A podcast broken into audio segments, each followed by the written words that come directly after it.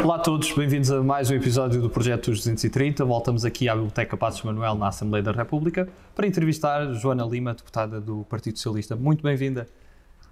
Muito obrigada, boa tarde e, antes de mais, dizer-vos que é um gosto estar aqui com o vosso Projeto dos 230, agradecer-vos o convite, como é óbvio, e dar-vos os parabéns por esse projeto tão inovador, tão porcarolice. E, portanto, estão de parabéns por querer também aproximar os eleitos dos eleitores, e com este vosso projeto tenho a certeza que os eleitores vão ficar muito mais elucidados do trabalho dos deputados, do percurso dos deputados. Os deputados são seres humanos iguais aos outros, com defeitos e com virtudes, mas sobretudo estão aqui para honrar os compromissos eleitoralmente que fizeram com o seu eleitorado e sobretudo defender o interesse do seu eleitorado. Muito obrigado. E falando já da sua vida, e porque os deputados têm família, falamos já de uma curiosidade, porque cresceu com 13 irmãos. Como é que é crescer uma família tão grande? Primeiro, é uma felicidade enorme. Éramos uma família, e somos uma família muito feliz, já não tenho pais, os meus pais faleceram em 2006, com o espaço de um mês, acho que um fez falta ao outro. Eu sou a 11ª dos 13, portanto sou das mais novas. Tínhamos uma casa enorme, é verdade, mas havia momentos que a mesa não cabíamos dos 15, portanto éramos 3 irmãos, pai e mãe, 15. E havia momentos que quando íamos para a mesa não íamos todos juntos, portanto acabávamos por jantar, sobretudo ao jantar que estávamos mais juntos, porque ao almoço os meus irmãos, a minha irmã mais velha é uma irmã, e depois são 6 irmãos, 6 rapazes, e depois 6 raparigas. E, portanto, os rapazes muito cedo tiveram que ir trabalhar, e ao almoço havia turnos. Uns vinham ao meio-dia, na altura, ao meio-dia era o horário mais normal da pausa para almoço, e depois outros irmãos e o meu pai chegavam ao meio-dia e meia. E, portanto, o almoço era fácil de gerir a questão da mesa, mas às vezes ao jantar tínhamos que estar ali bem apertadinhos para podermos, e a mesa era enorme, para podermos caber todos na mesa de jantar.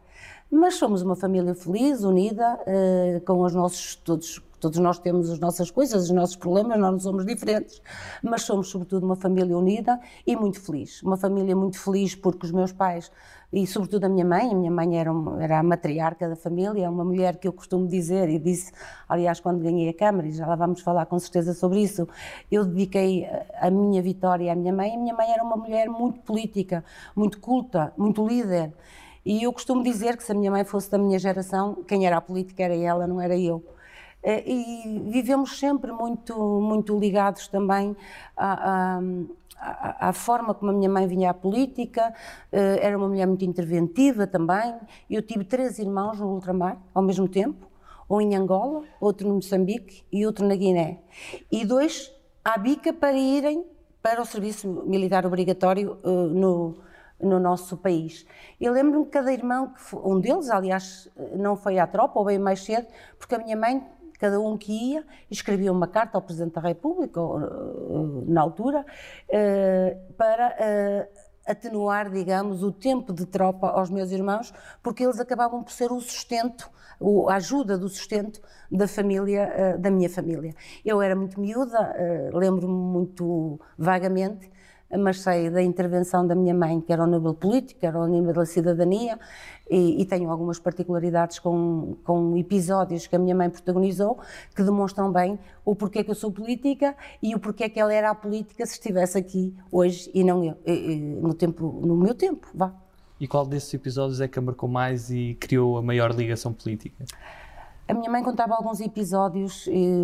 A minha mãe era filha de um republicano, também o meu avô tinha uma oficina de metalúrgica, aliás hoje faz parte, esse património faz parte do roteiro industrial da Trofa, do património industrial da Trofa, e a minha mãe era uma excelente aluna até o 4º ano, até à 4ª classe.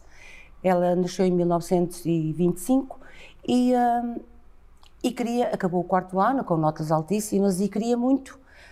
Ela contava-nos estas coisas, claro, e queria muito, tinha uma prima que depois se formou como médica e queria muito ir estudar para o Porto, mas o meu avô não a deixou. Então o que é que ela fazia?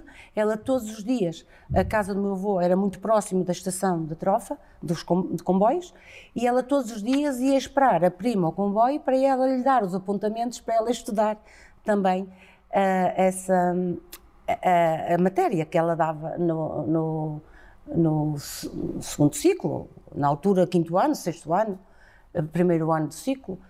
E também é uma das coisas que também me marcou muito, porque eu acabei por fazer a reestruturação e a requalificação do Parque Nossa Senhora das Dores e do Dr. Lima Carneiro, que é um parque do centro da cidade da Trofa, emblemático, em que na altura que se fez o parque, a minha mãe tinha 12 anos e foi ela que foi declamar, da inauguração das árvores, a plantação das árvores, ela foi declamar um poema que se chamava A Árvore do Ressurgimento.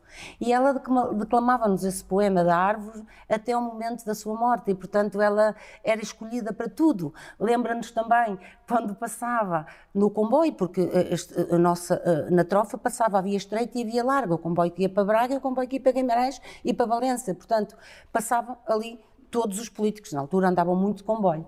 E então a minha mãe contava que quando passava o presidente Carmona, ela é que entrava dentro da carruagem de comboio, a pedido da altura das autoridades da Trofa, enquanto miúda, para dar as vivas, como ela dizia, à madame Carmona e ao presidente Carmona. Portanto, isto demonstra bem a liderança que a minha mãe tinha e a veia política que ela já tinha enquanto jovem. Depois casou, claro, muito jovem, muitos filhos. Acabou aí a sua liderança, enquanto política, mas sempre muito ativa. E simultaneamente também estabeleceu um gosto pela restauração. Como é que aparece e depois como é que montou, na sua lógica mais empresarial, como é que montou os seus vários estabelecimentos? Bom, também eu falei um pouco do meu avô materno, que tinha a tal indústria metalúrgica na Trofa. Foi ele que descobriu e que fez o primeiro Ralador de uvas, não sei se sabem o que é isso, foi o meu avô que o fez, portanto é uma patente do Paulino Ferreira Filhos, e do lado do meu avô paterno existia uma confeitaria na Trofa que se chamava a Confeitaria Ponte Chique. Ainda hoje nós somos conhecidas na Trofa como o Ponte Chique. Aliás, a minha irmã mais nova, neste momento tem uma confeitaria e chama-se Confeitaria Ponte Chique. Eu casei com 20 anos. Com o 11º ano, trabalhava no escritório de um aviário, na Trofa, e entretanto esse aviário foi vendido a um aviário maior em Guimarães. Eu na altura estava grávida do meu primeiro filho, em 85, ele nasceu em 86, eu casei em 84, e eles foram para Guimarães e eu estava por contrato, fui a primeira a vir embora, como é óbvio. E então fui desafiada por um irmão meu, o irmão mais novo dos rapazes, que me veio propor, como eu tinha jeito para a cozinha, eu já cozinhava bem, já tinha alguma à vontade com as panelas e com a parte da doçaria, e veio-me convidar para abrir um café num centro comercial, no centro da Trofa. Era um café muito pequenino, tinha 6 mesas de apoio, e eu acedi, tinha 22 anos, vamos lá, para esse desafio. O meu irmão, entretanto, tinha o seu negócio, também era comerciante na área têxtil, e passado nem um ano disse ao Joana, isto não é para mim, queres ficar com isto, fica tu, e eu fiquei sozinha. E passado um ano surgiu uma loja ao lado da minha, com 120 metros quadrados, em que eu ia pagar 120 contos de renda por mês.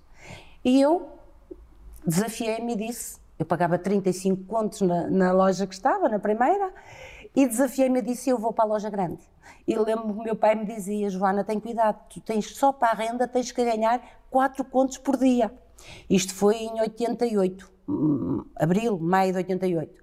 Ele disse, não faz mal, pai, porque o que eu trabalho eu trabalhava muito, o que eu trabalho e o lucro que tenho, dá para pagar a renda do outro lado. Mesmo que eu não fature mais, não tenho prejuízo, posso é ter que trabalhar mais, portanto, eu vou arriscar. E em boa hora arrisquei, chamava-se Bugatti. Fiz uma coisa inovadora na altura, montei uma chocolataria, a loja era muito grande, fiz um departamento com chocolates e na altura comecei logo a inovar. Na altura da Páscoa nós tínhamos duas fábricas de peluches na Trofa muito, muito boas, com peluches muito interessantes, e então eu comecei logo a inovar naquela primeira Páscoa que fui para lá. Comprava os peluches, imensos, comprei centenas de peluches nessas fábricas, cozia-lhe as patinhas, metia-lhe um ovo de Páscoa e vendi centenas ou milhares no tempo que estive no centro comercial. E depois, ao mesmo tempo, o pai dos meus filhos comprou um passe de um bar muito conhecido na Trofa, o Carolas, que também teve muito sucesso em termos de juventude, toda a gente conhecia o Carolas. E, portanto, eu fiquei um bocadinho à frente deste projeto sozinha, sempre com a ajuda dele, claro, mas ele dedicou-se um pouco mais ao bar. E daí foi um saltinho, comecei a fazer o pão de ló, decidi fazer o pão de ló, que era uma receita do meu avô, da Confeitaria Ponte Chique, dos meus avós paternos, muito artesanal, com uma receita muito boa, muito especial. Tive muito sucesso, muito trabalho, é verdade, fazia noites inteiras a trabalhar, mas satisfazia-me e preenchia-me, realizava-me profissionalmente o meu trabalho. Gostei muito de trabalhar naquilo que fiz. E depois como é que aparecem os estudos em Relações Internacionais, na Lusíada do Porto? Pois, entretanto, passado, em 93 vendi o café no centro comercial, porque eu trabalhava aos sábados e aos domingos nesse café, e em 93 fui convidada para integrar uma lista à Assembleia de Freguesia da minha freguesia. Eu estava grávida do meu segundo filho, porque eu já tinha um outro café, que foi até o momento de 2006, que acabei por fechar, e esse meu café dava-me a possibilidade de eu não trabalhar ao domingo. Era muito parada essa zona, era a zona do comércio que funcionava muito durante a semana, no centro da Trofa também, e eu acabei por aceder a esse convite e ingressei na lista da Assembleia de Freguesia e fui eleita para a Assembleia de Freguesia da minha freguesia, na altura São Martinho de Bogado. E ganhei gosto, mas sentia-me desconfortável. Achava que precisava de algo mais, achava que precisava de ter mais conhecimento. Eu tinha a veia, eu tinha a determinação, eu tinha a vontade, mas sentia que se fosse estudar que me sentia mais confortável, mais confiante nas minhas intervenções. E então matriculei-me a fazer o 12º, porque eu, quando casei, tinha o 11º, filo em 2 anos, os 3 anos fiz em 2 porque o curso era diferente e tive que ir para o 10º ano. E no final, do 12º, já em junho, estava num congresso do PS e, portanto, entretanto, já era militante do PS, já começava a estar muito ativa e começar-se a falar das cotas das mulheres, que foi o PS que lançou também, como sabe, esse debate e essas propostas. E eu tive um camarada meu, na altura, que me disse: "Oh, Joana, e tu porquê é que não te matriculas e vais para a faculdade?" Eu disse: "Por acaso nunca tinha pensado nisso, vou fazê-lo." E então decidi fazer o curso de Relações Internacionais na Lusíada, não quis concorrer, fiz duas cadeiras de Psicologia e Português para o acesso à universidade e matriculei-me na Lusíada e fiz o curso de Relações Internacionais. E gostei muito, que acho que é um curso que tem tudo a ver com a nossa vivência política, um panorama geral sobre política internacional. E pronto, e matriculei-me, lá fui, em 99, a minha matrícula da faculdade é de 99, acabei em 2003. A primeira nota que tive foi um 7, fiquei desolada. Eu pensei, eu acho que não vou acabar o curso, eu não vou conseguir, eu não vou ser capaz. E lembro-me que estava a ver a nota na pauta e estava um colega meu, jovem, que eu já parecia a mãe deles, não é? Jovem, que me dizia, que estava no 3º ano, e que me disse, viu-me a ver a pauta e com certeza olhou para o meu rosto, e eu sou muito expressiva e, portanto, o que me está no coração está no rosto. Eu disse: "Correu mal?" Eu disse: "É pá, tirei 7, eu acho que nunca mais vou conseguir fazer este curso." "Não se preocupe, a primeira nota eu tirei 5 e estou no 3º ano. Eu também vou conseguir." E nunca chumbei, nunca dei... Minto. Fiz todas as cadeiras no ano respectivo, exceto uma, informática, porque eu não tinha nenhuma experiência de informática, tive alguma dificuldade, chumbei à primeira e deixei no ano seguinte, e no ano seguinte fiz. Portanto, eu fiz o curso em 4 anos, com alguma tranquilidade, com média de 12, também não queria estar ali a competir, até porque nem tinha tempo. Eu mal acabavam as aulas, tinha uma carrinha de 2 lugares, uma Ford Fiesta que andava bem, e eu metia-me à autoestrada, direto à Trofa, mal chegava, pousava a pasta e começava logo a trabalhar. E, portanto, não estava ali para competir, nem para ter excelentes médias, o mínimo que consegui. E falando agora um pouco da Câmara Municipal e da sua primeira eleição também à Câmara Municipal, como é que foi esse desafio de se candidatar à Câmara Municipal e depois o que é que sente que deixou como maior legado à Trofa? Eu era presidente da Comissão Política em 2005 e de longe pensava eu ser a candidata à Câmara. Nunca foi o meu propósito ser o candidato à Câmara da Trofa. Nós tínhamos um putativo candidato que tinha sido o presidente da Comissão Promotora Trofa a Conselho, sabe que a Trofa é o conselho mais jovem do país, e achávamos que ele tinha todas as condições para ser o candidato à Câmara. Mas por várias vicissitudes e por algumas exigências que nós, partido, não conseguimos fazer face às exigências que ele nos fazia, do ponto de vista político, interno, e para as obras e projetos da Trofa, nada de pessoal, mas que não conseguimos fazê-las todas, e ele acabou por dizer que não seria o candidato. Tive uma semana horrível, já tinha comissão política marcada para aprovar o candidato, em 2005. Eu quero lhe dizer que eu pedi a todos os santos para arranjar um candidato. Quando fui ao secretariado sem candidato, os meus colegas de secretariado, Joana, tens que ser tu.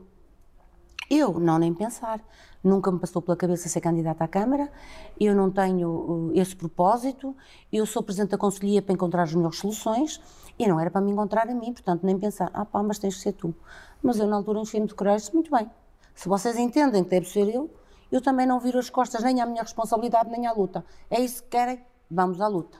E assim foi. Depois há alguns episódios, eu comecei logo a reunir nesse fim de semana com os secretários coordenadores, com as estruturas mais locais, para dar-lhes nota do que se tinha passado no secretariado, sim senhor, apoiar-me e tal. Pronto, e lá fui. Mas há aqui uma curiosidade muito interessante, que na altura o PS Porto fez uma sondagem, e agora eu posso aqui dizer isto, é a primeira vez que eu acho que estou a dizer isto numa entrevista. O PS Porto fez uma sondagem para avaliar qual era a pessoa que tinha mais condições para ser o candidato à Câmara. E estava um conjunto de personalidades independentes e do partido, em que me incluíram, mas incluíram simplesmente porque eu era a presidente da Conselhia, não porque achassem que eu devia ser. E quando eu fui buscar a sondagem e tomar conhecimento da sondagem, a pessoa que me entregou a sondagem, que hoje é o secretário-geral adjunto, o José Luís Carneiro, disse, tinha o meu nome sublinhado.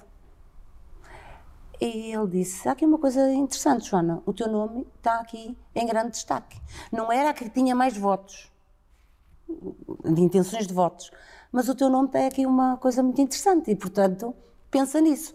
E eu disse-lhe assim, tu não vais dar esta sondagem a ninguém, eu vou escondê-la, não vou mostrá-la a ninguém, porque o candidato é o nosso camarada Pedro Costa, que era o tal presidente da Comissão Promotora de Trofa a Conselho. E, portanto, isto vai ser escondido e nunca ninguém vai ver. E assim fiz na altura, porque eu estava tão convicta que devia ser o Dr. Pedro Costa, e possivelmente seria, ou melhor. Mas na sondagem, efetivamente, eu tinha ali um grande destaque para ser a candidata. Pronto, mas fui não por isso, mas porque o partido acabou por entender que devia ser eu. Fiz um excelente resultado, passamos de 2 vereadores para 3, passamos de 20 e poucos por cento para quase 37%, e a seguir sim, a seguir disse, a próxima sou a candidata. E aí lutei, tive oposição interna, mas eu disse não, eu fui à luta, e não queria ser, e eu agora vou ser e vou ganhar. Eles, claro, mobilizaram-se, como faz parte da vida política interna, só que eu ganhei, quer as eleições internas, quer a votação na Comissão Política, e ganhei as eleições, em 2009.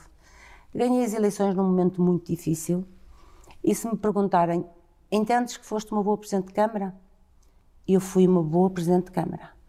És tão boa Presidente de Câmara como foste, és tão boa deputada como foste Presidente de Câmara. Eu quero dizer com toda a frontalidade que eu, como deputada, sou uma deputada dentro dos parâmetros normais, mas eu, com as condições que encontrei naquela autarquia, eu sinto-me uma grande presidente de Câmara da Trofa.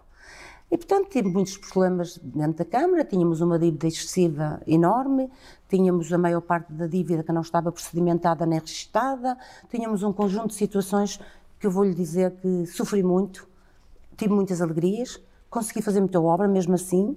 Depois, a meio do mandato, sai a lei dos compromissos, que nos limitava muito também para podermos ir mais longe, mas as grandes obras que eu queria pôr em curso, em construção, que hoje são o Ex-Libris da Trofa, que é uma zona ribeirinha de 4 km, uma zona pedonal na beira-rio, no Rio Ave, foi feita por mim, concluída, depois foi acabada por o atual executivo, mas foi o que eu lancei com muitas dificuldades. E o Parque da Nossa Senhora das Dores e o Dr. Lima Carneiro, que a minha mãe foi a mulher que lançou as árvores naquele parque, fui eu que fiz aquela obra, que não a terminei porque não tive tempo, mas suei muito, perdi muitas horas de sono, muitas viagens a Lisboa para falar com as instituições, mas conseguimos pôr as obras e, portanto, é um legado que eu deixo para as gerações futuras, que muito me honram e que muito me satisfaz enquanto trofense e enquanto líder da autarquia entre 2009 e 2013. E já aqui na Assembleia da República, qual foi o momento mais marcante que teve? Eu fui deputada entre 2005 e 2009. Era o primeiro mandato, eu estava muito focada já em fazer as coisas mais com visibilidade para a Trofa, porque já sabia que queria ser candidata e, portanto, nessa altura, para lhe ser franco, eu dediquei-me muito às questões, mesmo aqui na Assembleia, às questões que diziam respeito muito ao meu concelho, ao meu distrito, e, portanto, não houve assim uma marca que eu achasse que foram muito boas. Agora, nestes dois mandatos, eu sou efetiva na Comissão de Saúde e na Comissão do Ambiente. Na Comissão do Ambiente eu tenho dois projetos globais, que não são meus, mas que eu tive a oportunidade de liderar enquanto coordenadora dos grupos de trabalho, quer o primeiro na área do ambiente da eliminação da louça de uso único, portanto, acabar com a louça descartável e promover cada vez mais a louça de vários, de uso mais do que uma vez, e portanto eu acho que isso contribuiu muito também para podermos hoje falar em neutralidade carbónica, contribuiu muito para a pegada ecológica, contribuiu muito para que não se despejasse toneladas, e irá contribuir por esta vida fora, e com certeza outras leis virão para ajudar a esta, mas acho que isto foi uma situação que me agradou muito, coordenar esse grupo de trabalho e conseguirmos fazer um consenso com os outros partidos, com todos os partidos envolvidos, e fizemos uma lei em que todos os partidos deram os seus contributos e conseguimos, assim, implementar esta lei de acabar com a louça de uso único, descartável, vá. No âmbito da saúde, nós, entretanto, eu sou membro da Comissão de Saúde há cerca de 2 anos, portanto já estive no outro mandato, na legislatura anterior e agora nesta. São projetos muito pontuais, projetos muito transversais também, e com a pandemia eu acho que nós acabamos muito por nos dedicarmos à gestão do governo, a ajudar na gestão do governo para a pandemia, e portanto houve aqui um conjunto de ações e de medidas e de legislação que vão muito ao encontro do que é o momento atual que vivemos, da pandemia do Covid-19. Portanto, não há assim uma situação. Ontem fiz uma intervenção que vai amanhã a votos na Comissão, uma coisa muito curta, que tem a ver com os direitos da mulher grávida e no momento do parto, que eu não conhecia, quero lhe dizer que não conhecia este, e digo isto com toda a naturalidade, outros, quem vir a entrevista com certeza poderá achar que é estranho. Eu já tinha ouvido falar que as mulheres, no momento da gravidez, que muitas vezes são rasgadas e que têm que ser cozidas, como é óbvio. Eu própria tive um filho que pesava 4,6 kg e, portanto, tive um corte bastante grande, só que depois são cozidas, e ontem eu li alguns testemunhos de mulheres que eram cozidas demasiado sem tampouco darem o seu consentimento, para poderem dizer que é o chamado o ponto do marido, para ficarem mais apertadas, para no fundo, dar mais prazer ao marido. E isso chocou-me muito ontem, quando fiz essa defesa desse projeto do PAN, em que espero acompanhar, e se o grupo parlamentar amanhã não acompanhar, eu irei votar favoravelmente, porque me chocou demasiado. Eu acho que as mulheres têm que ter direito ao seu próprio corpo, têm que dar autorização e têm que ser informadas daquilo que estão a ser feitos no seu próprio corpo, ou a mulher, ou o homem, seja o que for, e aquilo chocou-me bastante pelos testemunhos que vi. Portanto, há pequenas coisas que nós nem imaginamos que se discute na Assembleia da República, mas que faz toda a diferença nos direitos das mulheres e, sobretudo, na legislação portuguesa. Passamos agora à segunda parte da nossa entrevista e vamos direto às nossas escolhas. A primeira escolha que lhe proponho é entre humildade e ambição. Humildade. Cães ou gatos? Gatos. ABBA ou Queen? ABBA. Falar ou ouvir? Falar. Lula ou Bolsonaro? Lula, claro. Comboio ou autocarro? Comboio. Eixo do mal ou governo sombra? Eixo do mal. Campo ou cidade? Cidade. Biden ou Hillary Clinton? Hillary Clinton. Pedro Sánchez ou Emmanuel Macron? Pedro Sánchez. Hermano José ou Ricardo Araújo Pereira? Ricardo Araújo Pereira. Sonho ou realidade? Sonho. 230 ou 180? 230. Qual é a personalidade histórica que a inspira mais? Internacional? Pode ser internacional. O Churchill. Por alguma razão específica? Acho que era muito realista, muito... Eu sou muito realista na política, muito objetiva, e, portanto, acho que ele era uma pessoa muito frontal e muito realista, e, portanto, eu gosto desse tipo de coisas. E se tivesse a oportunidade de convidar para jantar uma personalidade viva com quem ainda não tinha tido esse privilégio, quem é que seria essa pessoa? Sánchez. E qual é que seria a primeira pergunta que lhe fazia? Como é gerir Espanha em tempo de pandemia e com as diferentes forças políticas e tão difícil? Aliás, também com uma geringonça ainda mais difícil do que a nossa. E qual é que seria o prato principal? Vou ter que dizer um prato da minha região e, portanto, arroz de cabidela. E já agora, qual é a sobremesa? Pão de ló. Pão de ló.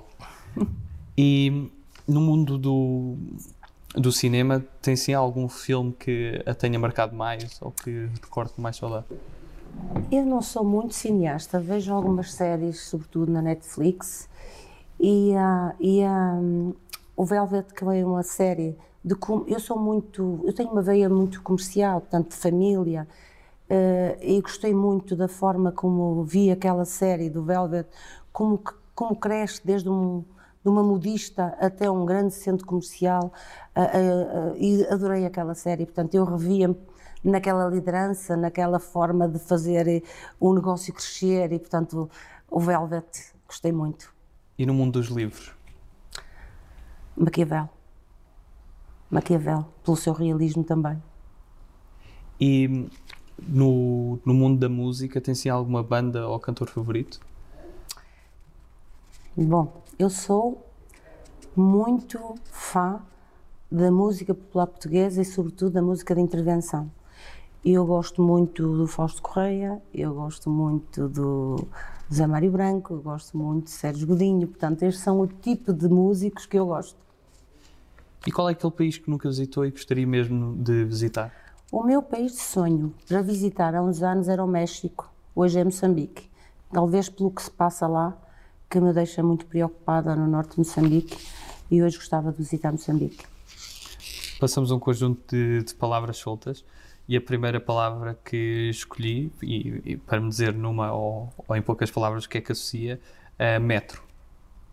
Trofa. Crise. Troika. Príncipe. Meus filhos. Pode ser dois? Sim. Os meus filhos. SNS. Um bom serviço. Geopolítica. O que se está a passar com a Palestina e Israel, que agora está mais calmo, preocupa-me imenso, do ponto de vista geopolítico. Amianto. retirada imediata de todos os edifícios públicos, que aliás eu sou a coordenadora do grupo de trabalho da remoção do ambiente dos edifícios públicos e espero rapidamente, aliás já há medidas dessas de um governo, 90 milhões de euros para começarmos a trabalhar nesse sentido e rapidamente retirar o ambiente dos edifícios públicos. Plástico? Erradicar ao máximo, não na totalidade, que é impossível, ao máximo. Coesão territorial? Tentar que se esbatam as diferenças, sobretudo na mobilidade, que é muito importante para que possamos ter uma coesão territorial. E as portagens estão associadas à mobilidade e às acessibilidades. Irão? Irão, um país muito bonito. Ala pediátrica do Hospital São João? É um sonho ver o Joãozinho já praticamente construído. Em outubro, se Deus quiser, vamos ver as nossas crianças da região norte ter umas instalações dignas, com tudo, para que possam ser tratadas da melhor forma. É um sonho que o PS pôs no terreno e está praticamente concluído. Futuro? O futuro, costuma-se dizer que o futuro a Deus pertence, mas eu acho que nós temos que fazer por ele. E, portanto, o futuro pertence-nos a nós criar as condições para que os nossos filhos e os nossos netos possam usufruir de um planeta melhor, mais verde e mais neutral do ponto de vista carbónico. E se pudesse resumir Portugal numa palavra, que palavra escolhia? Lindo. E para terminar, que mensagem é que gostaria de deixar a todos os portugueses? Enquanto deputada, conheço de mais de perto a realidade do país, convivo com os deputados de todo o país e sinto de perto as dificuldades, mas também as coisas boas que o nosso país tem. E, portanto, nós somos aquele país à beira-mar plantado, que temos um SNS do melhor que há no mundo, que temos um clima e que temos uma segurança que pode nos deixar orgulhosos a todos e descansados. Portanto, Portugal é, sem dúvida, um grande país e os portugueses têm uma grande cota de responsabilidade por sermos este país que somos, porque somos um povo ordeiro, um povo empreendedor, um povo que não baixa os braços e, portanto, parabéns a todos os portugueses por termos este Portugal tão bom. Joana Lima, muito obrigado pela sua participação. Eu que agradeço, Francisco, e parabéns para os 230 que me sensibilizaram muito por esse vosso projeto. Obrigada por me terem convidado. Muito obrigado. E obrigado a todos lá em casa, continuem a acompanhar aqui as entrevistas. Ainda temos um longo caminho pela frente, mas contamos com o vosso apoio. Até à próxima.